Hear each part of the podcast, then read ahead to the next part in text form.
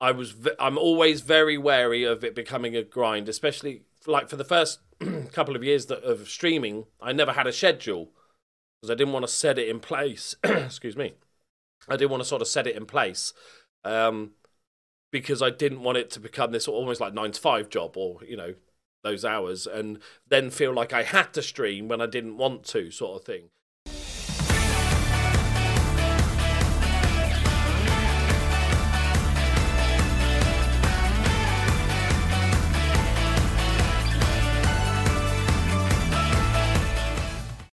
Hello, all, and welcome back to the Scouting Centre. My name is Mr. Diz TV. You can call me Diz, and you know how this show works by now. We interview some of your favourite creators. My guest today started YouTube around 2014 and has over 3,050 uploads and over 30 million views over on YouTube, and is currently doing a journeyman save.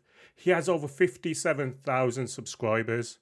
He started streaming in 2016 and currently has over 21,000 followers over on Twitch. He's one of the biggest and one of the best football manager content creators, one of the few to do this full time.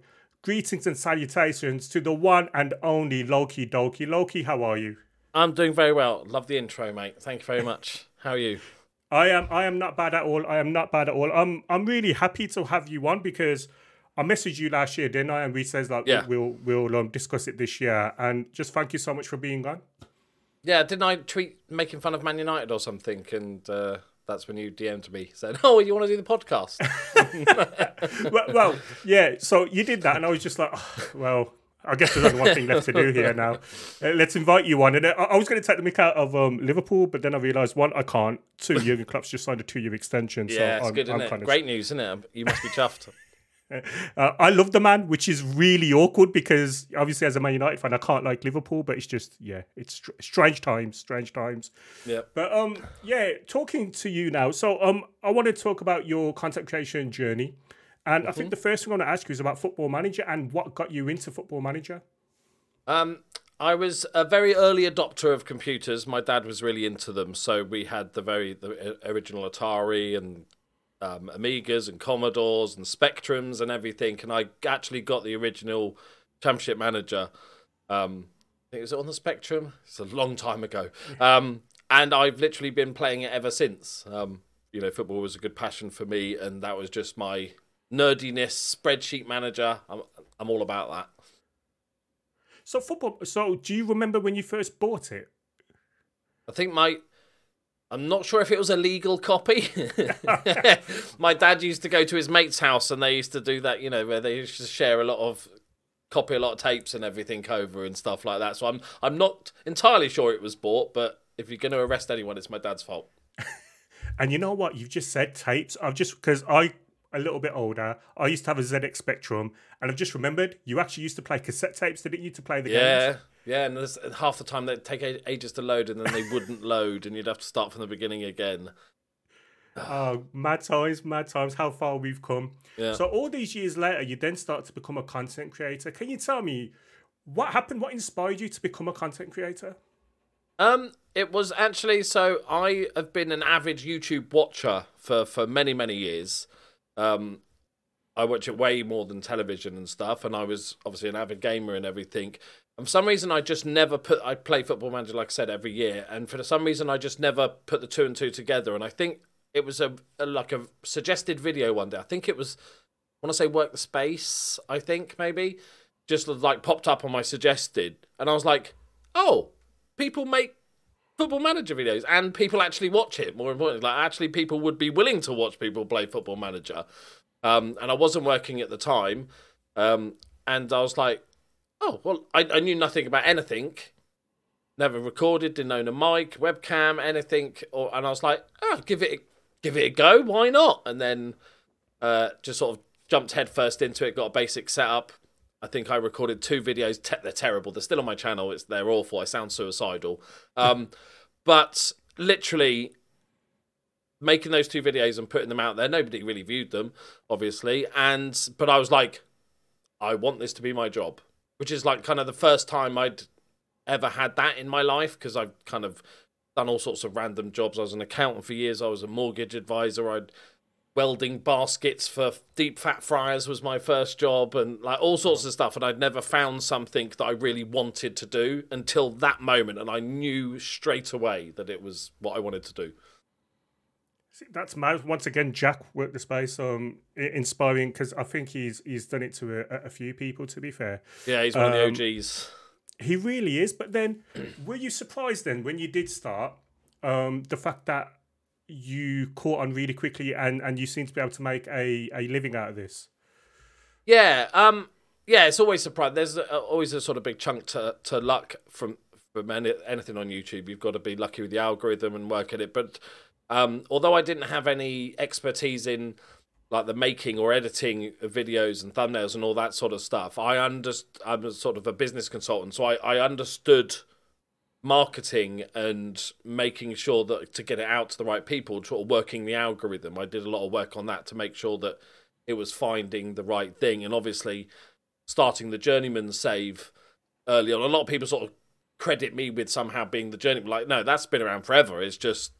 I think I was one of the first to do it on YouTube, a series where you just, you know, get sacked, travel around all, all around the world. And I think that just really caught on as well. Yeah, and the journeyman is something that you do regularly, don't you? You're doing it yeah, it's my well. favourite. Yeah, it's great. Um, today you've said you're going to release something called Ukraine United. Is that a new save or is that a new element to the journeyman? No, so this is going to be another save that's running alongside it, and this is a fundraiser. Um, yeah. we're going to be um helping out a couple of charities, War Child and um, a local Ukrainian animal charity, and then all the money we raise is going to be split 50-50 between the two. And I've got I've created a team called Ukraine United in the Vanarama South. Um, and we're going to obviously win the Champion League and dominate the world. And I've also made it so Ukrainian players don't need work permits, so they can sort of freely move around and everything. So just a sort of fun save, but also, you know, hopefully raising a bit of money. Can you um drop me the links to that because um especially the pets in Ukraine, me and my wife have talked about that. Yes, okay, quite we'll a lot, and yep. um, I'd absolutely if if any of you want to donate, please do. Um, so you make that decision then to jump in to YouTube. Did you constantly research anyone, or was it as soon as you saw Jack and you realized you could do this, you just kind of ran with it? So, um, being a sort of very business orientated person, um, when I, you know, did a few videos, let's say a week or two realized this is what I wanted to do for a job. I then literally researched everyone that made football manager content to like, you know, to any level and um, not so much looked at their content because I wanted to be my own person and do it my own way. I don't really look for trends and stuff, but it was more about okay, I literally had a big spreadsheet with all uh, probably about 20 YouTubers at the time that were making football manager content, their sub count, their growth each month, and every month I'd go in, update my spreadsheet, compare mine to them to push myself to grow further because that's just how my brain works. Yeah. Um, so for the first year, I was literally like on it, everything, like you know, making sure I was you know growing the fastest or on stuff like that to just to just get me to a point where it could become my job essentially.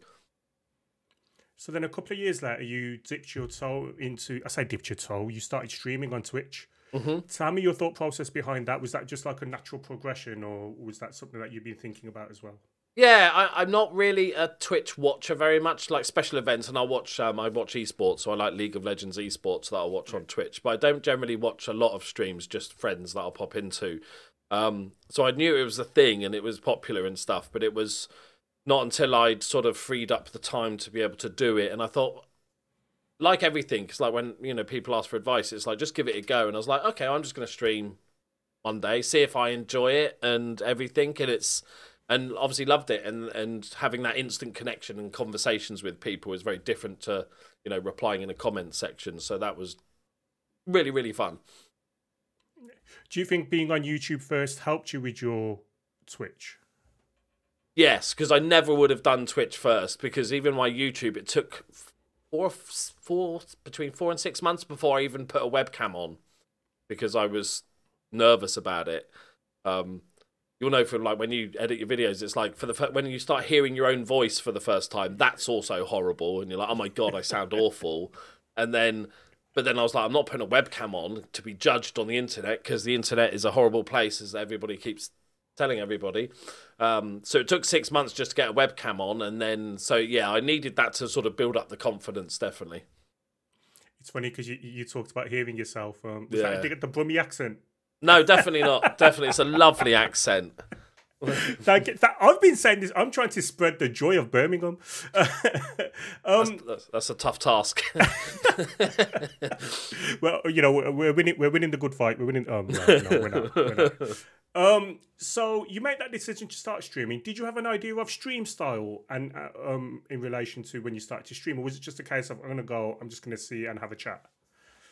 yeah, I, I my my whole entire philosophy with both my YouTube and Twitch is I never want a highly produced, highly edited. You know how you watch some vlogs and they edit out every micro pause and stuff, and it's just like almost like a stuttery video.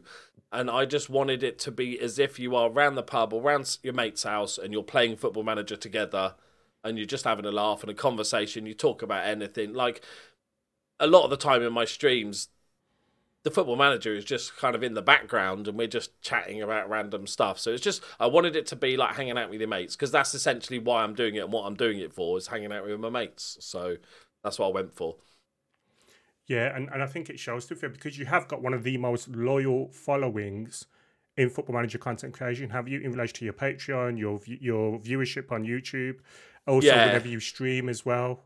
It's yeah, it's it's incredibly consistent and there's a group of uh, a, a you know decent sized group of people that will always be there and that is like forever humbling and that's who I aim the content to now. I'm kind of like these these are my people, like-minded people and then if perchance other people come in and they're the same mind then they might join us and stuff, but I don't really sort of think of ways to push out to find a new audience and stuff. It's just a bunch of old dudes playing football manager, essentially.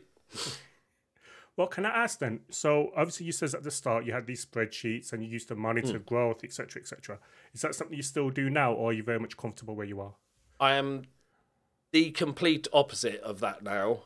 Um, once it got to a point, once I sort of realised that I was growing, and at the time in that first year I was growing the fastest out of anyone, and I was like, I got to the point where, you know, I was making a little bit of ad revenue. I was lucky I had a very supportive girlfriend at the time, and and so I didn't need to make a ton of money, and I don't care about being rich or making loads of money. So when it got to a point where I was getting a bit of ad revenue, and my Patreon was, you know, small but enough to live off, and I was getting a little bit of Twitch money, I was kind of like, okay, as long as it doesn't drop below that, I'm I'm completely fine. So now it's it's literally the opposite. I don't look at my subs. I don't even pay attention to anything like that because it's just like I said. It's it, I've built this community that they're the people that I want to produce for, and then if new people want to come in, that's cool, and you know, but I'm that's who I tailor it to. And then it leads me on to my next question, which is you've been around for a long time. You've got one of the largest um, audiences, um, top five, I believe, in relation to individual football manager content creators. Um, you're still around after all these years, after now not being Hanging on. as. What, what was that? Sorry. Hanging on, yeah, yeah, hanging still on, yeah, yeah. But no, but you're still around. But you- you're not as um, militant as you were to begin with. You- You've admitted that yourself. Hmm. What do you put down the fact that you, you, you know, you've still got this loyal audience down to? I I really think it is. I think there's a lot more exciting content out there. Like, Zealand's often a really good example of moving the genre forward from a let's play style YouTube, which most of us were, to, to sort of a, almost a modern YouTuber that sort of picks at picks at the game and makes fun of it and has specific subjects and stuff like that. Um, where and I and I see the value in that and the education in that. I I pride myself on having a place where now I've been doing it for years as well that people just come to they know it's there. It's like Coronation Street. As terrible as Coronation Street and soaps are right hmm. they still are successful. And because it's like a comfort food almost in a way it's like okay at this time on the day I can just chill out turn my brain off have a bit of a laugh for half an hour and then get on with my day and sort of stuff like that. So they're always when I receive messages or DMs and stuff of people thanking me it's often the sort of message I get, which is, you know, I was in a dark place, but I knew that I had this 25 minute period where I could just have a bit of a giggle and forget about my woes for the day, sort of thing. and I think Yeah. people appreciate that. No, definitely. I imagine that they do. Um, in relation to your uh, content, um, I want to just bring it for or bring it back to the 10th of November 2021, where you decided that you were going to have a bit of a break from streaming, Mhm. and, and you mentioned the anxiety build um, in relation to streams. Um, only if you're comfortable talking about it. Can Oh, you I'll talk me? about anything. Oh, Right. thank you so You're much. Like, I really appreciate that. um, but when did you start recognizing that feeling? Because I feel like it's a feeling that happens to a lot of content creators. Yeah, um, I think there's a natural anxiety for most people. Um, just generally before they go live streaming, you know, it's they're putting themselves out there. It's like a stand-up comedian or an actor going on stage or anything like that. You're putting yourself on the internet with the possibility of ridicule or whatever it is, or trolls or all that sort of stuff. So I think there's always a natural.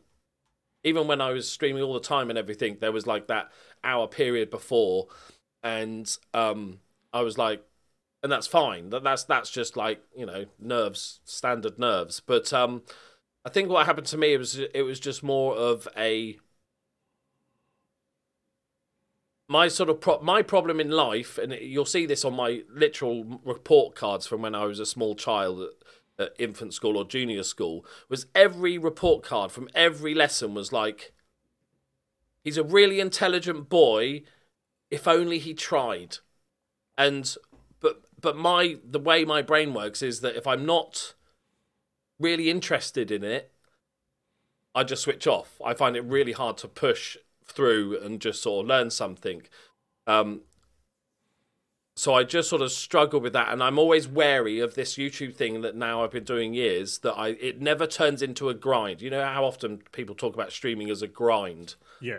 and I was v- I'm always very wary of it becoming a grind, especially like for the first couple of years that, of streaming. I never had a schedule because I didn't want to set it in place. Excuse me, I didn't want to sort of set it in place um, because I didn't want it to become this almost like nine to five job or you know those hours and then feel like I had to stream when I didn't want to, sort of thing. And it got to the point where. Um, I just sort of fancied a break, and I was getting to the point where more days than often I would actually like, oh, I've got a stream tonight, and I didn't want to get to the point where I my brain had switch off and was like, nah, nah, I'm not doing it at all anymore. That's it. It's done. Like you know how my weird brain works. So I was just like, I'm I'm very sort of as I've got older, I've learnt how to deal with myself, if you will. So I'm like, okay, take a break, get rid of the schedule, stream when you want, take a break as long as I need. Don't set times and dates on it because then that just pressures you into into coming back at a specific time and stuff. So it's just kind of a just see how it goes. And luckily, like you said before, I've got the community that kind of just fully understands it. You know. Well, that's it's also quite a big deal for you because for you to get to that point, but also to take that step away, you know, we've got to remember this is your full time living, so that's Yeah. a considerable amount of your monthly wage as well that you're taking a Yeah, it's about a third of it. Yeah. So how? So when you're weighing everything up, is that something that's on your mind as well? Yes, it has to be because, um, like, you know, money makes makes the world go round, and it's a necessary evil and stuff. And I'm trying to save for a house and everything. So, um, yes, but I would much rather take the immediate hit of losing thirty percent of my income and being happy and continuing with everything. If I've pushed myself to do it, I feel like I'd end up stopping it all and hating it all and there's that risk and then obviously I'm earning nothing. So I'd rather just you know play it safe and just sort of you know take my time coming back and just stream when I want and and that way I I will be a lot safer in stuff like this. At the moment like with the YouTube stuff I just absolutely adore it. Like I want to do it until I'm 90 like it's not it's not even about the money it's just I want to I want to be a 90 year old YouTuber making Football Manager, you know, 2077 videos or whatever. No, no, that's excellent. Um, I, I'm glad that you're enjoying the the um YouTube stuff, and I will go on to the YouTube stuff in a minute. But then I just want to talk about the Twitch. Um, I've got one more question about that, and, and the main reason is is because I feel like, um, I, I see on Twitter quite a lot of people who stream have to take that step back, and I think it's because of that anxiety. And I feel like you sharing your experiences will help them as well. Um, so you taking that step away from regular streaming to help yourself has that helped? Oh, definitely, yeah. It's just taking that pressure off that sort of waking up on the morning of a stream going, oh, do I want to stream? And also, like, I've never been, because I think part of the reason so many streamers do have burnout is that they seem to think you need to stream for eight hours a day Mm. to grow. Um, but ironically, and because they'll see these big streamers that stream tons and stuff like this, but that's because they're big streamers. Ironically, if you want to grow on Twitch, you're better off spending so much because the discoverability is so bad on Twitch. If you just wanted to do Twitch streaming, you're still better off making an audience on YouTube, Instagram, or wherever, TikTok, and sending them to your Twitch to eventually take that over. So you're you're you're better off spending less time on Twitch, actual streaming, and spending half the rest of the time promoting your Twitch streaming. But my schedule was never that heavy anyway. It was always a sort of part time thing. Like literally, it's, it was three times a week for a total of six hours. Um, and part of the problem with that is it's very hard to do a football manager save. It's six hours a week. You know, it, it it's and, and stay connected to it. So it's very, been very. It was very, always very hard to stream Football Manager because I'm, you know, I'm old and my memory's going, and and so I'd be like logging in for that stream that day, saying, okay, where are we? Okay, we're in the foot. What team are we? Sort of thing. So I'm very much. I was. That's always been a sort of tricky side to it because I just, I just don't want to stream for five, six hours in a row. I just have no interest in doing that. I'd rather make a stream high energy, really fun, and be almost like a feature film in length, like a couple of hours. Everybody can stay for the whole stream if they want, sort of thing, rather than popping in and out and everything. So I think that helps with not getting burned out. Is just not streaming as much. Well, you've only streamed since November. You've only streamed twice, once in March and once in April. I think it was yesterday, wasn't it? Your birthday stream. Yes, Or yeah, twenty seventh. Yeah, yeah, yeah. So Wednesday, yeah. So happy birthday for that. thank you very much. Um, happy twenty first, obviously. yep. Doubling a bit, but yeah. So, so you've obviously you you've identified the fact that that break is as long as it needs to be. You- know, you're not in no rush to come back, are you? You're mm-hmm. only streaming when you literally feel like it.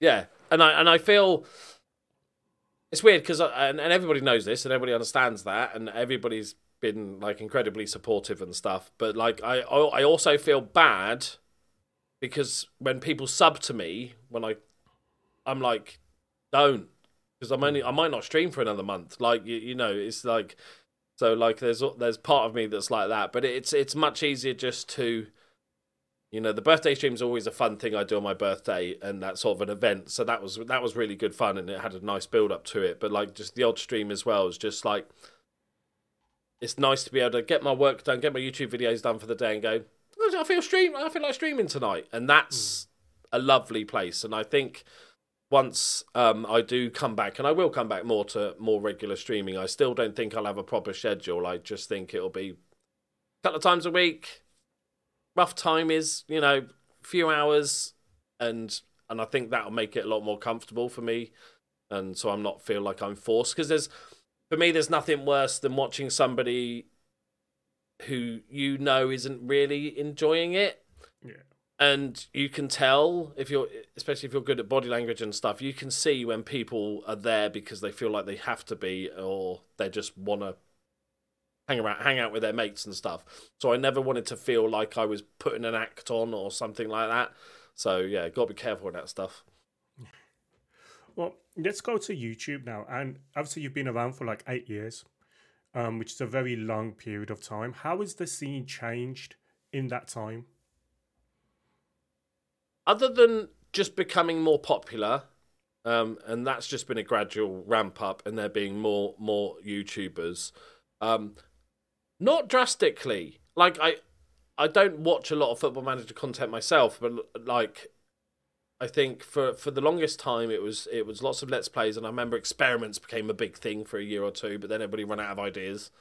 Um, but and and like I said in recent times, if you just want a perfect example of how to do it, like go watch Zealand as as you know, even though he's American, which you have to get past, it's like that initial hurdle.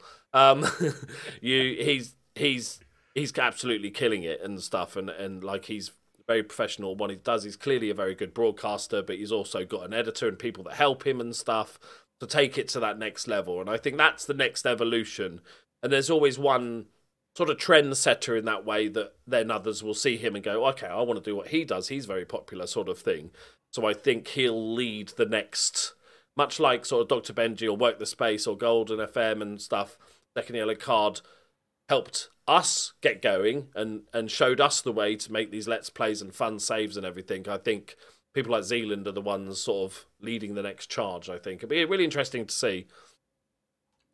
I feel like because you've mentioned them, I feel like it's important that we bring up um, other people, other football manager content creators. Mm-hmm. What is your relationship like with other creators like Dr. Benjy, Work the Space, Lollujo, Zealand, etc., etc.? Can I ask that if you like this content on YouTube, can you give it that big thumbs up? Can you subscribe to our channel? And can you leave a comment below and let me know who you want on future episodes of the Scouting Centre? And then if you're listening on Spotify, please give me that five star review. We've had over 2,000 listens, but we're yet to have a review. So please, can you do that for me? It would mean the absolute world to me. I've met a number of them, especially the older guys. Um, I mean, been around a bit more because we did the Sports Interactive event a few years ago, the Creator Cup thing. I got knocked out by a FIFA YouTuber. Not happy about that. Um, Don't hold bit, on to it. Not bitter. Not. I was just talking about today on Discord. Really. Um, definitely not bitter. Uh, shouldn't have even been there. Uh, no. Um, yeah, I don't um, have any creator friends because, uh, like, and I'm not saying that they have fake friendships, of course I'm not, but I am not one for just pushing a friendship on someone because they're in the same job or they might help me or we might be able to help each other. I get on with the people I get on with. I don't care if you've got a YouTube channel or lots of subs or no subs or not a YouTuber and stuff like this. So, um, although I sort of met a few and I was sort of close with a couple like Bood FM, um, we don't talk that much anymore, but he was he's he's he's a good guy. Mm. Um, but yeah, I don't really have any relationship. Uh, me and Ben had a falling out many years ago. Um, and we've not really, you know, replied to each other and stuff like that. And I'm always asked to do that Creators Cup and everything, but um, you know, we've not really sort of spoken much since then. Um, I've had brief words with Zealand. I'd love to have a sit. We, I think me and Zealand had a little um, conversation on the comments section one day, saying we'll have to have a chat. Uh, you know, that'd be cool because I just and not because, as I was saying, he's a stupid successful. I just find him a very interesting person and a, and a funny guy. So that's I'm I'm rubbish at playing the YouTube game, and I'm not just talking about Football Manager. Is how YouTube works in general. You know, the collaboration and helping each other step up and everything.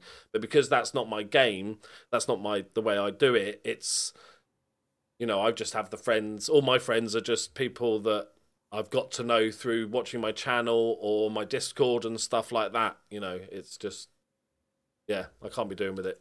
and I'm quite antisocial in the grand scheme of things, really. I'm not a massive fan of people, I'm much for animals. well, it's funny because I was going to ask, is there a particular reason? And if you identify yourself that you're antisocial, then it is what it is, isn't it? Like, as in, as in, people just sometimes prefer their own company. Yeah, and I don't want to be a fake friend. I don't want to. I don't want to start being all chatty with Dr. Benjy or Lollujo or whoever, um, because I feel you know they would help me. Because of course they they would. They're, they're really generous guys. They all help each other, and it's fantastic. I'm not I have no bone like nothing against it. It's just I'd feel personally like I'm being a fake friend because if I, I wouldn't be just chatting to them anyway if we weren't both doing YouTube. And it's always nice to sometimes talk to a YouTuber because you've got some shared thing, interests in common and stuff, and you can complain about stuff and the algorithm and stuff like that. But if that happens, it happens, you know, naturally. So, in relation to collaboration, obviously there's a lot of draft tournaments going on. Would you ever consider being part of one? And you did release a video on this, but uh, yeah, uh, I, you know, I might as well ask you because I've got you here. Yeah, um, no, I for a couple of reasons. I I don't really enjoy the draft mode, um, and football. When I play Football Manager, it's not about competition for me. You know, anyone that's watched my series will know I don't take it that seriously. The game as a whole, and and also I just don't like the banter. Maybe I'm just too old, but I don't like the ban. I don't enjoy the banter The the I'm going to be rude to you, and we'll call it banter type stuff that that a lot of people do. And I know for you know, go for it if you're into it. It's just not. It's just not my thing. I can't be doing with it. I just I'll just turn into a grumpy old man. I think if I started doing them. So, in relation to podcasts and things like that, you're open to that though, aren't you? Um, as long as you are in control, like as not in control, that's the wrong word because you've said Yeah, I want all the power. can- Yeah, because you said to me I can speak to you about whatever you want to. But Yeah. I mean, like as long as it's on the right time, the right terms, etc., etc. Yeah, I've been on a few. Um, Custard Profit's good friend of mine, and he's he, I've been on his channel a couple of times. Um, literally yesterday, I recorded a uh, YouTube a Newcastle fan channel, um, doing a preview for the Liverpool game and stuff like that. And I like I literally you know said yes to you, and it, I made a point in in a video recently. I was like I want to say yes to a few more things because I get asked to do quite a lot of stuff, um, and and I it's also just from a football manager aspect, it's it's nice to help people out. You know that that if I go on Custard Profits channel, you know he's going to get a few more views and maybe gain some subscribers and stuff like this. And I I really appreciate sort of genuine people above all else. Don't care where your stature in life is. It's just if you're a genuine person and we can have a good conversation, much like this, it's that's that's all is required, really. You know. There's no other, there's no ulterior motive or purpose. It's just, you know, let's have a chat. You know, hopefully some people find it interesting. No, Jenny, uh, that means the world to me, and thank you so much. Um, you know, it's nice to be recognised as somebody who's genuine, so I really appreciate that. Not too happy without you being with you being a Liverpool expert for a Newcastle game, but hey, hey, I know, I know. Well, you know, obviously from our accents, we're both local lads uh, to our clubs.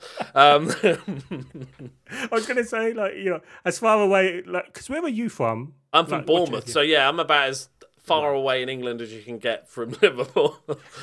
But so you were a little bit, so you would have been around. So you you are like we are both glory hunters. Yes, so when my, so none of my fan, none of my family were into football. It wasn't a thing, right? Um, and so I found football through school and school friends and stuff, and they were like, "Oh, you know," because as, as a kid, you, I never got given a team by my parents or anybody, and and so then I found football through school, and then I started watching. You know, there was very little football on telly back in the day. It was mostly pretty much match of the day, and I just fell in love with John Barnes. John Barnes was the the the entry into Liverpool.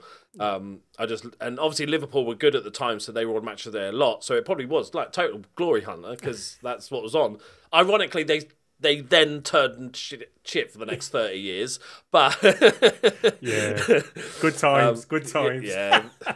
Keep dreaming. Ten years ago now, and it's ten years since you won the league, is it? You know what? I've realised, like, I've I've realised how spoiled I was because Yeah. some teams, some teams never ever have any success whatsoever, right? Yep. So the fact that I was able to have 20, 25 years, I think it was 92, 91 when I started supporting him, 91. Yeah. So from that to 2010, nearly 30, well, how much is that? Yeah, nearly like 20 years of success. 2012, 2013, 22, 23 years of success. I'm I'm I'm very privileged. And Yeah. now if I I'd like it one more time because I think I'd appreciate it a little bit more because you take it for granted. Yeah, you it's cycles, isn't it? It come back rounds. You know, Man United are too big a club that they're not they're not going to turn into Everton. Um, I like I I as much as every Liverpool fan likes it to have a bit of a joke at Man United, and I do often in my videos and stuff like that. But the other day, I actually defended Manchester United in my, and I was like, Man United fans. Chill out. You're not that bad. You're not 18th in the league. You're sixth. Okay, it's not. All your players haven't turned terrible you've got some bad owners. Yeah, we've all been there. Um, and you know your manager is a bit iffy at the time, but like, not all your players have suddenly turned bad. Like, yes, Bruno Fernandes at the moment is playing terribly, but look at what he's done the last few years. It's not like it that went away with a good manager, good coaches and stuff. Stop hiring old Man United players as coaches and everything. Get actual coaches in that a lot of those players will be good again. so I was actually defending Man United. It didn't feel right. I, well, this is the weird thing because I was speaking to Clates um, ahead of the streamer showdown, and we were speaking about Liverpool, and I was saying it's it's weird for me because I love Jurgen Klopp. I've liked him since his Borussia Dortmund days. Yeah. Um, so it's very weird for me because and because I think his values are really good as well. Like you know the way he's, I think he's a great manager. I would have had him at Man United at, um, when we bought in Louis Van Gaal. Um, I just think he's a nice person as well, great football manager. So it's really difficult for me because I'm happy for him. Obviously, Liverpool and this Liverpool team as well. They're really likable. Yeah. So it's it's really that difficult really as a Man United annoying, yeah. fan who wants to hate them because that's what you know society tells me I need to do as a Man United fan. But I don't because actually there's a lot to like, and this could be you know if they win everything this season, this will be the best team that ever like it would overtake yeah. the Man United treble team. So I, I'm very much the set like as Klopp says himself, like football is the most important, least important thing in the world. Like I can, I can have a bit of fun with Man United and stuff, but I can also just sort of take my Liverpool goggles off and, you know, like I want, I really want Rashford to do well. I want him to turn things around, you know, and so like, although we have a bit of fun as fans, I'm not one of those like, oh, you know, you're all the worst and stuff like that. It's just, it's just just football, isn't it? It's not that. It's not. It's not that big a deal. Yeah, exactly that. Exactly My girlfriend that. used to say it's just a game. my wife says the same. Uh, my wife says the same. Like, when we were winning things, and I was like, you know, up. So when Aguero, when that happened, mm. and I was on my knees, like, you know, practically crying. Right. My wife was like, "It's just a game. It's just they, a game." They do it because they know it winds us up. They don't do it to help us. They're like, oh, "That's just like sticking needle in, isn't it?" No, but it's it's, it's good now because of the last ten years I've said it's just a game. Yeah, yeah. now we're not winning. It's just a game, yeah. it? Babe, I 100 percent agree with you. It's just a game. Nobody cares. Nobody cares. Um, uh, let's go back to your YouTube now. So your YouTube mm-hmm. views, you've had over 30 million views. How does that make I you really? feel when you consider that number? That's mad. It's yeah, it's bonkers, isn't it? Why it's... would people? people need to get better taste, really, don't they? Come on, move on. Um, no, I, you know, and uh, it's it's astonishing. It's it's hard to even sort of get your head around and stuff. I used to think when I was um, looking at the numbers and subscribers and stuff, I would always I I would always um, compare it to football stadiums so you can get an idea of the numbers. Like oh my god we can fill Bournemouth's ground now with subscribers. And that that's that's crazy. Um, but yeah that's just a ridiculous amount. I, I can't get my head around it. That's why I probably don't look at numbers anymore because I can't get my head around it. No it really is amazing. And and, and once again though does that kind of motivate you to get more or is it not like I mean you've said it several times it's not about the numbers anymore is it? No it's just a, it's just about those people that support me and still support me on things like Patreon and, and Twitch and stuff, it's just like giving them entertainment. I don't care if I grow um, in subscribers or not. I I don't really make the content that does grow. Like you don't really gain subscribers from episode 95 of the journeyman mm. you know? And the algorithm actually starts punishing you after a while because it stops putting forward your videos to new people because it's they're not clicking on it. Obviously a new person's not going to click on episode 95 of a series. So the youtube algorithm then goes oh okay so we'll start showing less of your videos. And it's actually put me in a rut in that respect is that when i do do sort of new stuff it's very hard to actually get it out to the to a new audience um, and I'm sure that if I was heavily playing the game still and trying to try and force to grow and everything, I'd literally have to change a lot of the content I do. But that would take away from the whole point of why I'm doing it and what my ethos is when making Football Manager content. So it's the juxtaposition. If I if I ever got to a point where I needed more money or I you know Patreon dropped or anything like that, and I needed to really push on, then then we're all in trouble because I'd have to make different content that I'd probably dislike, and I'd be aiming it towards the algorithm and not just the people that watch me. And then I'd start hating it. Then I'd want to quit. It'd be a downhill spiral. Well, um, I'm going to ask a question I asked hmm. Jack mm. last week um, with the space when he was on. Do you ever get worried about being left behind? Because there's these new things now, like TikTok, for instance, Shorts, etc., etc. Um, a lot of people have second channels as well. Um, as far as I'm aware, you don't have one yet. Um, do you ever get worried about, you know, being left behind?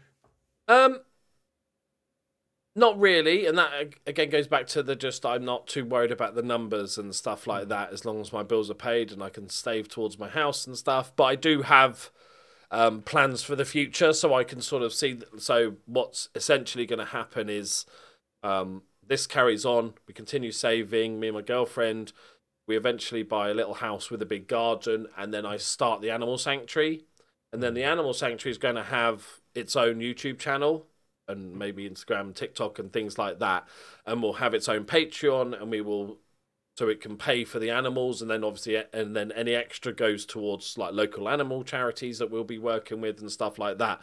So I think that will also combine in the future anyway. And you know, like I think that could be a really fun channel because um, I've had a lot of experience working with dogs. I'm a trained dog uh, dog trainer, a qualified dog trainer, and dog nutritionist and stuff. My girlfriend is an expert, a cat expert, and she does a lot of rescuing and works with local charities. So I think that channel could really do well in and of itself as well, enough to pay the bills. So I'm I'm confident, even if like you know my FM channel's not really growing or anything, that that once we transition to that, that'll make its own money and help help pay the bills essentially. See, I'm you know, I, am so glad that you agreed to do this, mainly because I'm getting to know so much about you and like animals and stuff like that. Me and my wife, we love animals. So the fact that you've got all these plans going forward, sanctuaries, etc., etc., you're doing the charity work as well with the United Ukraine. Oh, and I started United. a candle company as well. um, okay, I'm not. I'm not that big a fan of candles, so um. well, should have said that before I come on. no, no, no. Sorry. Just personal preference. My wife would probably love him. Um, so um, recently on YouTube, though, I say recently, within the last three or four months, you put up a video that some deemed as a little bit controversial, which was you discussing about the pros and cons of YouTube and about why YouTube isn't for everybody. Where did the need to make that video come from? The the need to make that video was I often get asked for advice. Obviously, being one of the bigger FM channels, I get weekly DMs, multiple DMs of people saying they're thinking of starting out. What should I do? Or I've started a channel. Do you want to check it out and give me a review? All that sort of stuff. And I see too many people not thinking about this is a fun hobby that maybe turn one day into a job. They're like, this is my job. I want to make this my job. And I could do that five, six years ago because there was literally only 20 FM YouTubers. It's it, it's there's there's hundreds, probably a thousand by now, um, regularly making Football Manager content. So it is just so much harder, and I get and I I will happily offer feedback and review channels and everything like that. But I also get these messages of people saying, "I'm not growing. What can I do? What can I do?" And I'll look at their channel, and that I'll watch a couple of their videos and think it's all good. I enjoyed it. It was clear. The audio was good. I can't really. The SEO on the video was good. I can't really pick many faults with it, and and they're so sort of downtrodden by not making it, and you know you could have a hundred of these channels, and a couple of them might make it, but when you've got good, everybody's making good content, you're kind of need a massive chunk of luck, especially more nowadays. And I've just seen one too many messages of people being kind of destroyed by the fact they don't make it because it's it's not a job. It's not like learning to be a bricklayer and then somebody say and and you making a wall and somebody saying that's not good enough, you're sacked. When you're making football manager content or any content on YouTube or Twitch or anything, it's you. Your personality is the asset. So when you don't grow, it feels like people don't like you as a person, which often the case isn't true because like i said you just didn't get lucky with the algorithm and stuff like that. But i think people take it a lot harder.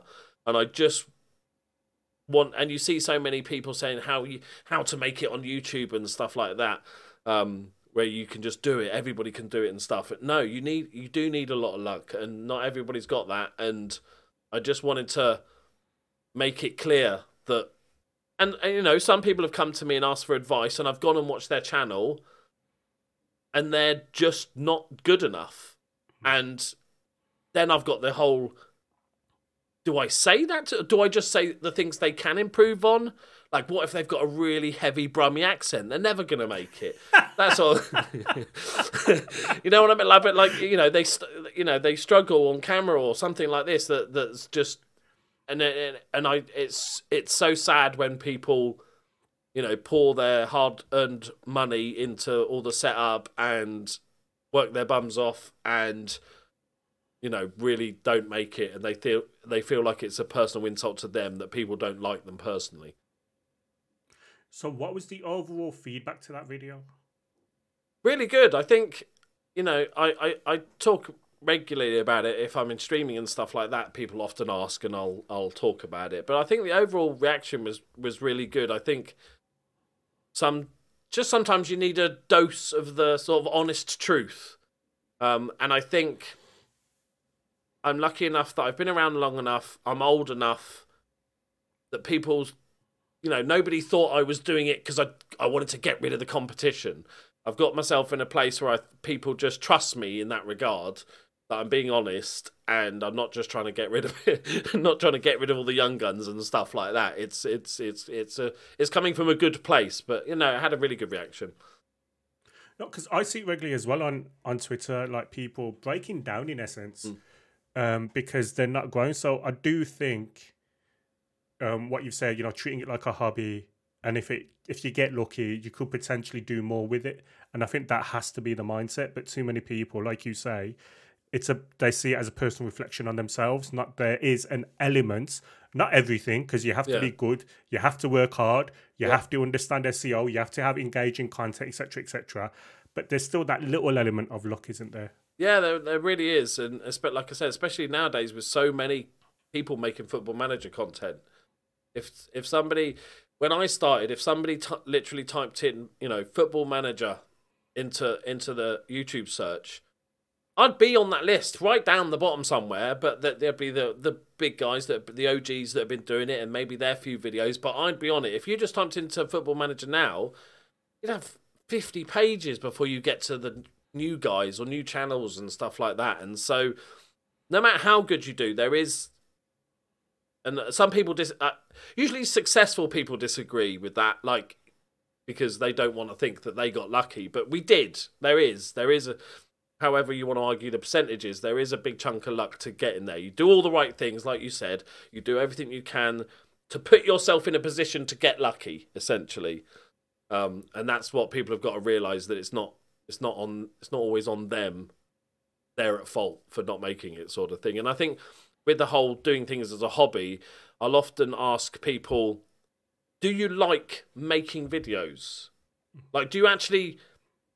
The hobby is not making a few quid on YouTube. The hobby is the make the setting up your green screen, recording intros, chatting about Football Manager, and editing the videos, making a thumbnail, writing the SEO. If you enjoy most of those parts, then you'd want to do it anyway, right? So, but when you actually drill down, a lot of people are actually like, "Oh no, I don't like this, this, and this, and this," and I'm so like, "Oh, so it's not a hobby. You are think you're just putting in the groundwork for a hopeful career in the future." Then you're then you're almost setting yourself up to fail in my eyes.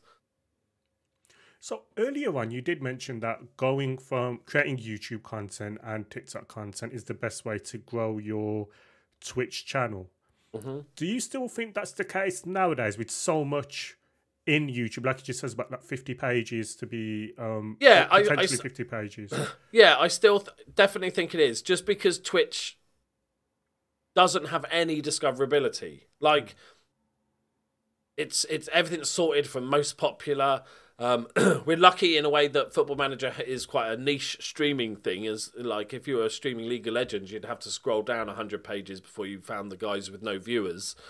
Um, at least now, but even then, looking at Football Manager on Twitch, there's you can have a page or two of of people, and people generally don't scroll down. People, if I was a new person going to Twitch for the first time because I wanted to check out some Football Manager, by the way humans work is like, well, that guy's popular. He must be good, so I'll check him out because he's got more numbers. It could be because he's been doing it 10 years or he's, you know, any number of reasons, but just why would anyone, why would people go down?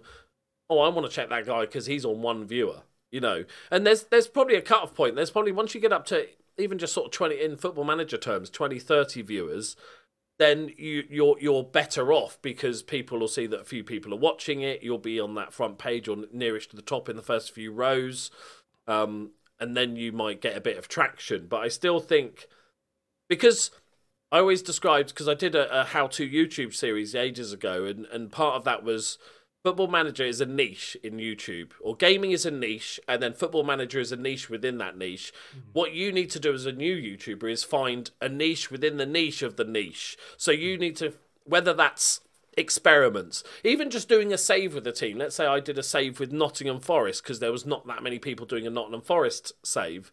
You found people searching for FM22 Nottingham Forest, right? So you've you found so so it might not be a ton of people, but if you're new to streaming and you've only got a few viewers, ten more is a is a ton of people, right? Like hmm. that's so.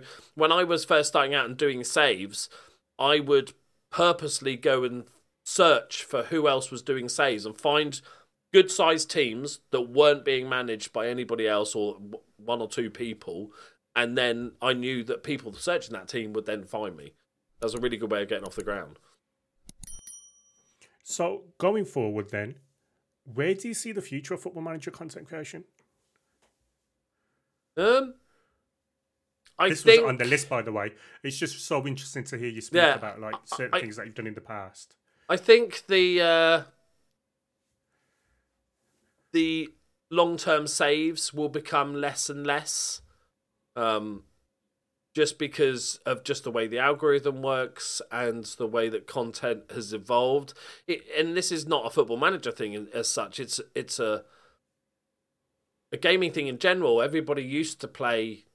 YouTubers used to have big long saves of whatever game they were playing and stuff like that. And now it's much more as we get into this sort of TikTok era of and and shorts of really punchy content that I think, as I said before, like episode eighty of a a 30 minute video of episode 80 is becoming less and less pointless. If I was uh, less and less important now, I think it's more punchier 10 minute videos so you can get your mid rolls in.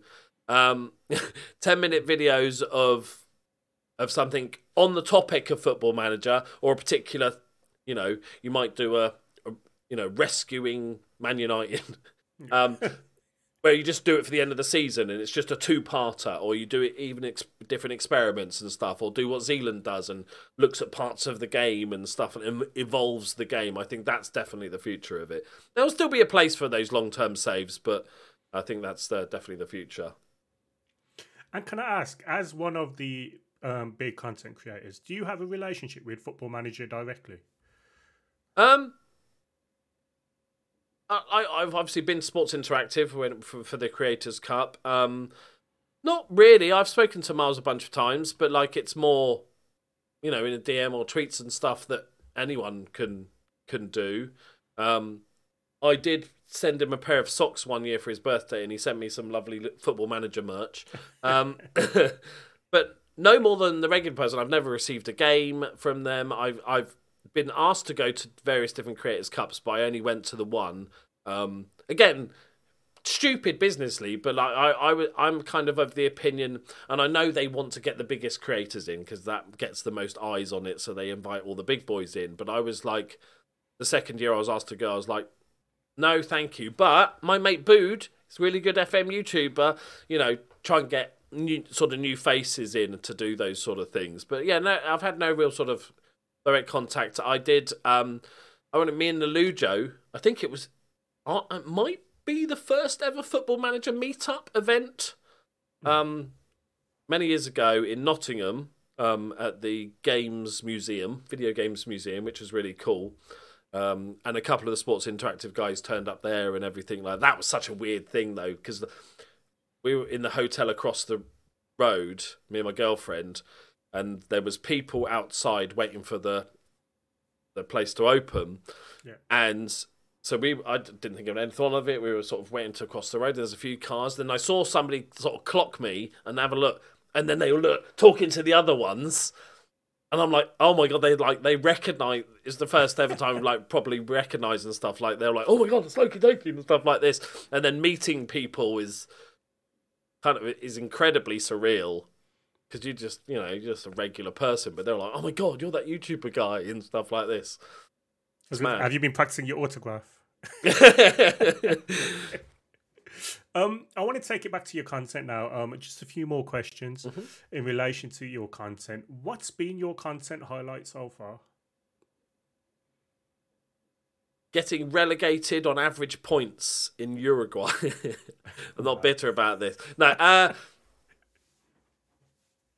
my highlight is something very few people have actually watched. Ironically, the fate. My best thing that I've done on YouTube was a Football Manager Choose Your Own Adventure. Yeah. Um, and it was an absolute nightmare to record. You literally watched the first intro. I think it was Liverpool, and it was like, "Can you win the league with Liverpool?" And then at the end of the video, you got two choices. I think it was formations for the first first video. Do you want to play four four two or four three three? And then the end screen would suggest the videos, and you click on the one which you wanted to do, and then it would go off. And then next episode, it was like, "Okay, you've chosen four four two. What player do you want to sign? Do you want to play this a striker or a left winger?" And then that would split up, and that would split off, and it was like it took seven parts to get to the end of the season. Um, but it took it. I had to record about seventy odd videos Yeah. to do all the branches and everything. Um, and that was my pre- no nobody really watched it because and I knew it I knew that going in because obviously all the videos have to be private apart from that one first one because it's Yeah. depending on the branch they pick. So obviously I'm doing 70 videos but only actually one is visible to everybody. So if they miss that then they miss 70 videos. So it was never a, like a this will be amazing, this will get loads of views or subs or anything. It was just like can I do that? I will never do it again. It's like those interactive movies on Netflix, isn't it? Yeah, And yeah, you have to take exactly. that And, um, and you, that, that's that's really innovative. Yeah, you had to film every possible outcome. That was the problem. And then I realised I was doing too well. So the whole point was, to, can you win the league with Liverpool? And then it was like, oh, okay, I'm winning the league with. As I'm getting nearer to the, I think it was like 16 endings. I think it's got. Yeah. I'm doing really well in all of them. So it was like, okay, in this one, it was like we're five, we're ten points ahead in the league with eight games to go. Do we play Alisson up front for the final ten games of the season, like to try and make it fun and interesting and stuff? But yeah, that was that was my best achievement, I think. And then, what have you found most difficult about creating content? Editing. Hmm. Now, I say that with an asterisk because I don't really do much editing. Um, but I I detest the editing process as a whole. Um, that is just a chore for me. I just don't enjoy it in any way, shape. I don't enjoy the technical side of things. Um, if I'm doing skits and stuff which actually require a chunk of editing, I, I really hate it. That's the only bit of the YouTube process that I dislike, but you know, that, the payoff is good enough. And then, what's the best thing about being a content creator? Best thing. I would say. So, obviously, as a content creator, you try and create communities. And so, I, uh, along with obviously in the comments and stuff, I created a Discord. and, you know, invited people to come on there. And it's got a few thousand people. And my favorite thing about having along sort of freedom of you know having a job that I like. It's it's a group of probably my best friends now. I'd call them that like regulars on the voice chat on my Discord. They're always in there. There's probably about a mixture of about fifty people that sort of come in semi regularly, and there'll be ten or twenty people that are in there all the time, hanging out with each other. And it's not even I love the fact I've got all these new friends that I can just pop in of an evening. We can watch games together or play video games and stuff. I love that. Um, but more so than that, it's seeing other people find like minded people that I'm not in there and I can click on my Discord and see all these groups of people playing games and stuff. That's that's the best thing. That's really, really cool. And then finally, um, my last question for you is somebody who I always is something I always ask um, first time guests, and I really hope we can do this again because I really enjoyed this conversation. Definitely, mate. to be Definitely. fair, um, but something I always ask is if there's one piece of advice you could give to a new content creator, what would it be? Hmm. Adding on to all the sort of stuff that sort of we said already, I think what I often get what I often get is from people saying, thinking of doing. I want to go into. I like really love your YouTube channel, and I want to try this for myself and stuff like this. And and um, what sort of mic do I get up? What sort of webcam or what sort of? Um, I'm going to start when the new FM comes out and stuff like this. People panic too much about being good straight away, and my advice would be. Everybody is terrible when you start. Everybody. Go watch everybody, all the big names, go watch their first few videos. You'll see that they are terrible. The good thing is when you start out, nobody's watching anyway. So you can be terrible and it doesn't matter. The only way to get good at these things is to practice and ex- get experience and rather than waiting for the perfect moment and making excuses as to when you're going to start because you need this new webcam or whatever it is, you, it's a very basic setup: a 1080p webcam, a cheap a cheap USB mic, and you are good to go. There's lots of free software, and rather than making excuses, just make a video. You will never know if it's for you if you're thinking about it. Well, I don't know if I'll enjoy it. You won't know. Just start making videos, and then you'll instantly know if it's it, it's something you enjoy. So just do it, as Nike says. Excellent. Loki, thank you so much for coming on to the Scouting Centre. You're somebody who I've wanted on for a while. Um, and I'm really glad we can make this happen and that you've agreed to come on. Yes, it's been brilliant, mate. Good, uh, good luck for the rest of the season. Thank you so Almost much. kept Um, a straight face. I, I, I- as a Man United fan, I'm happy to lose every single game and finish eight. You just want to, yeah, just get done, and it's just like get the just season. know you're up next season. you don't want a the bit of. Europa Conference League? No, fancy a bit of. I've been thinking about it and no. I, I get that, although, but then although, if we do win the Europa Conference League, we'd be the first team to have won every single cup. I'm not sure that's an achievement. I'm grasping at straws here. Yeah, I'm yeah, grasping at straws. I always find like the you know, but you could think of all the experience for your youngsters and stuff. I have one question actually on. before before we finish up, and this uh, Man United question: Go on. What do you do with Rashford? Do you sell him? Do you give him some coaching? Do you loan him for a season? I'm, I'm intrigued. I think I find it a fascinating situation. So Rashford isn't a striker. Mm-hmm. He's a, he's an attacking midfielder left. Um, he's played as striker many a time, and it's it's just it's not his position. Mm-hmm. And he's always been more effective coming in off the left. I think you give him a season under Ten Hag. If he isn't the player that we've seen in the past, I think for him it's best that he goes. Um, I'd I'd be gutted if that happens because I really like Rashford. But I feel like given that one season with Ten Hag, Ten Hag is known to improve youngsters. He's known to improve um, individual players, and I think Ten Hag is going to be there for the next four or five years. Yeah. You know, if makes- if yeah. if the the sounds, it sounds like we're doing everything right at the minute. Like we just got rid of one of our um, player negotiators because we're going to get in Paul Mitchell. Apparently, that's the latest thing. Oh, yeah. So um, I, I think you got to give Rashford that one season under Ten Hag to see how well he can do. Yeah. And, and I think he's, I he's think not a that's bad that's player. Like I'd take him at Liverpool. I know that would never happen. I'd 100% take him at Liverpool because I think with coaching and the right person, he seems like a guy that needs a bit of an arm around his shoulder. I think a Klopp hug, sort him right out. And it. I would be so funny if he was then just amazing and Man United, Man United Well, well- fans are like, what? Well, I think I think one of the key things that everyone's got to remember is it's not just him that's played poorly this Hmm. season. I think the only player who's come out of this season with any sort of credibility, or the only two, is David De Gea and uh, Cristiano Ronaldo. Yep. They're, the- they're the only two, and and De Gea. Sancho, Sancho's looked all right in. I love periods. Sancho. I'm a, I'm a Sancho stan, so I've got an emote for Sancho. Um, so at, at times he's been brilliant, but I always expect the first season to be tough if you come from Germany Yeah. because he's still only young. So I, I'm not overly, I'm not overly concerned about Sancho. He'll be there next season, and I think next season we'll see the absolute best out of him. But I think I think with Rashford, and I think uh, he's taken a lot of stick when ultimately he's not the only one. Like Uh, you can count on one hand how many how many players have come out with any kind of credibility this season. Yeah. On on the one hand, I like. I, it'd be interesting to see what sort of coaching he can get and stuff. But like on the other hand, I kind of like the idea of loaning him out, out of the spotlight a little bit to like a mid-table club or you know bottom end of the Premier League or something. Just to take him out of the Man United firing line, sort of thing. Just to let him play football for a bit. It's a it. strange one for me because I think if you're 24 years old and you get loaned out from Man United, Yeah, you're I don't necessarily think you've got a career at Man United. Yeah, true.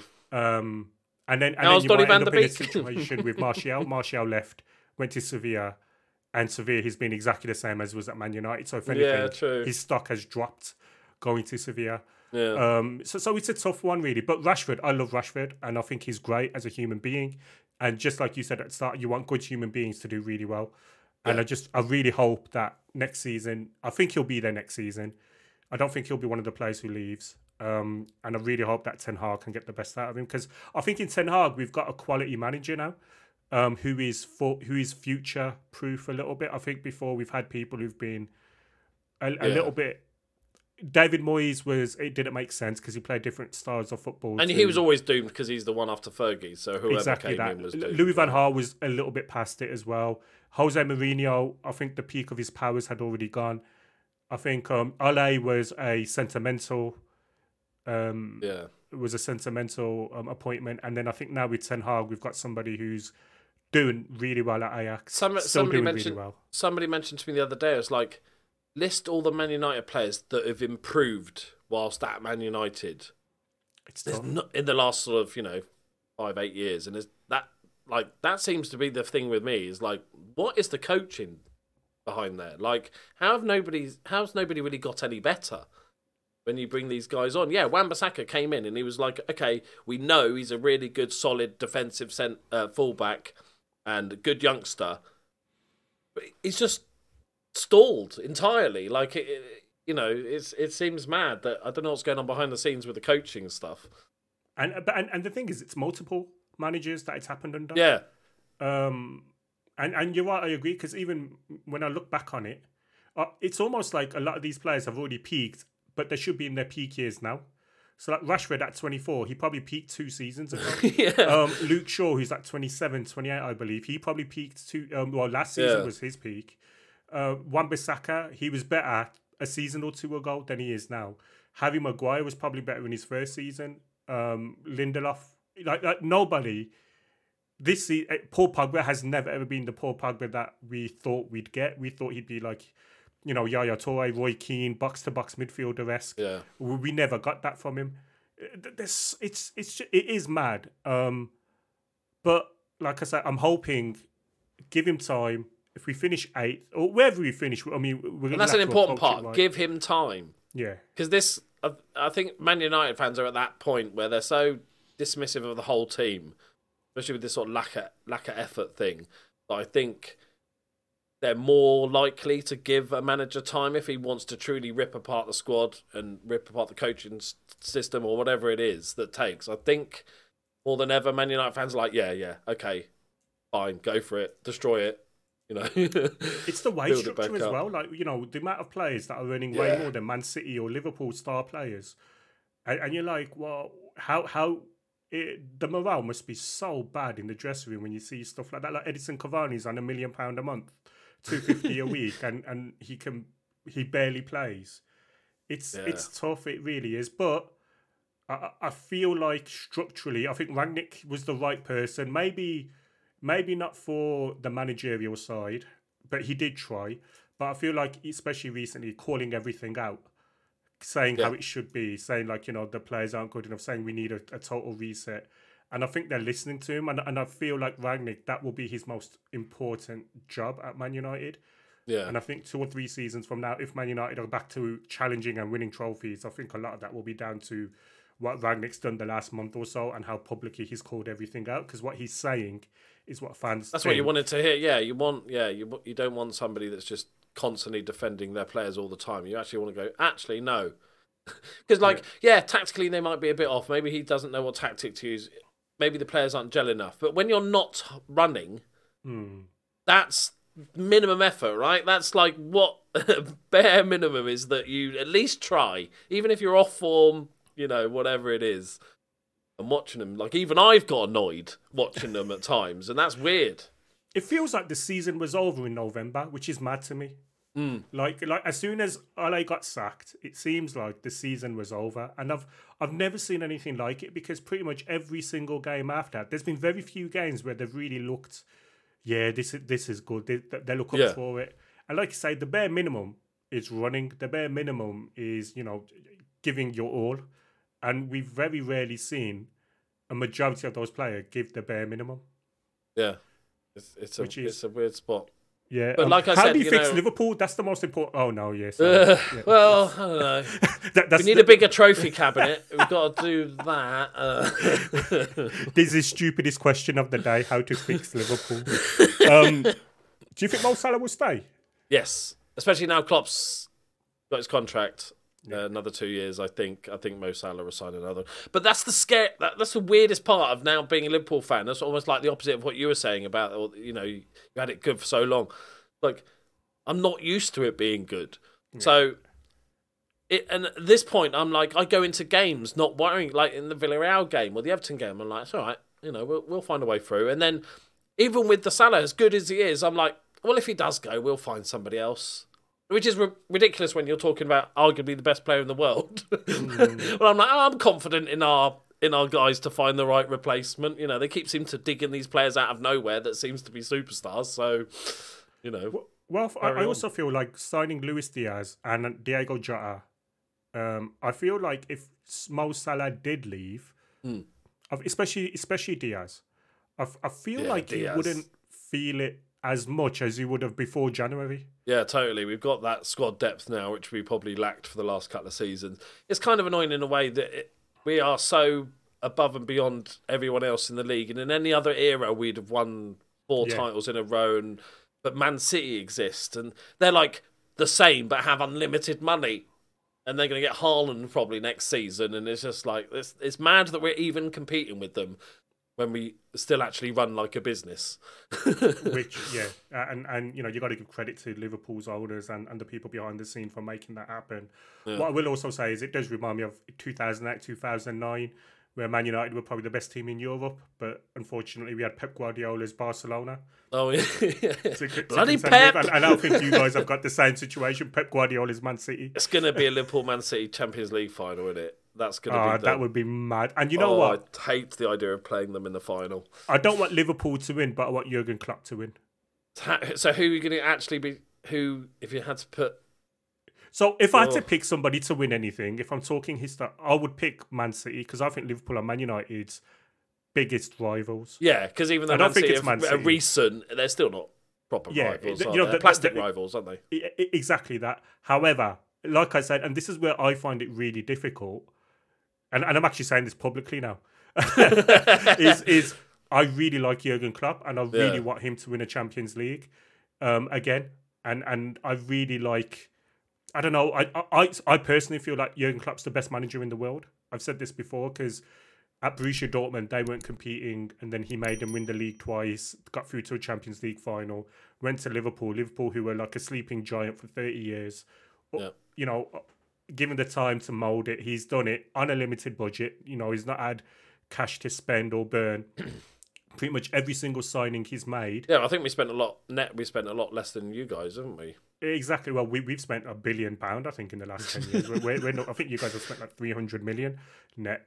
Um, Jesus. but then you guys to then have Jurgen, yeah, it's it's tough as a Man United fan, but I like Jurgen Klopp and he's the Mm. best manager in the world because I think with Pep, he's he's gone where you'd expect him to win. Yeah. Um, but Yeah, he's Barcelona, never had to build a club, has he a lot Like, of money. Um, yeah. Bayern Munich as well, loads of money. They just won the treble when he joined them. Uh, Man Yeah, City, he kind of and Man City were to win. winning stuff before, and they got unlimited money. Yeah, it'd be fascinating if Pep's when he does leave his next job is like, no, I'll, I'll take something a bit of a project. You know, let me take Dortmund and see if we can beat Bayern or something like that, or a, a team that's maybe in the you know third or fourth in the league and see if they can do stuff. That that be, but he won't because he'll just go. I to actually think he'll stay at. Man City at least until he wins the Champions League. So, I, and then I think that after happen. that, after Should we let him win it then, so he buggers off? Is that maybe the better idea? Is that well, well, the issue is, is Haaland. He, he at least won one season with Haaland because he's Oh. got. I think he's got another year left on his contract, hasn't he? He's got another year left on his contract. I don't think he signed a new one yet. But if they don't win the Champions League, I think next season they're more likely to be able to because I think he should be sacked. Surely, if he doesn't win the Champions League, like Well, this is the issue, right? You signed Pep Guardiola to win the Champions League, and I know they've won the Premier League like quite a lot, and everyone is like, you know, that's a heck of an achievement. Man City were winning Premier Leagues before Pep Guardiola. yeah. PSG sack their manager every season when they don't win the Champions League. So you know, I think they should look at Pep. Yeah, hey, um, I- I'd have him at United. No, I, I yeah, you would. Yeah, you would. Yeah. Yeah, you bite their hands We got Ten Hag. We got Ten Hag. He's amazing. uh, no, thank you so much, Loki. Once again, No worries. It's a Great. pleasure, mate. yeah, great to have you on. Um, I hope to have you on again in the future at some point. Um, and yeah, um, I hope viewers, I hope you've enjoyed this. Please make sure you like the video, subscribe to the channel, leave a comment below, let me know who you want on future guests. Loki, is there anything else from yourself? No, that's it. Enjoy. Have have a good day. There you go. Smashed it. Brilliant. Well, I'll see you on the next one. Take care. Bye bye.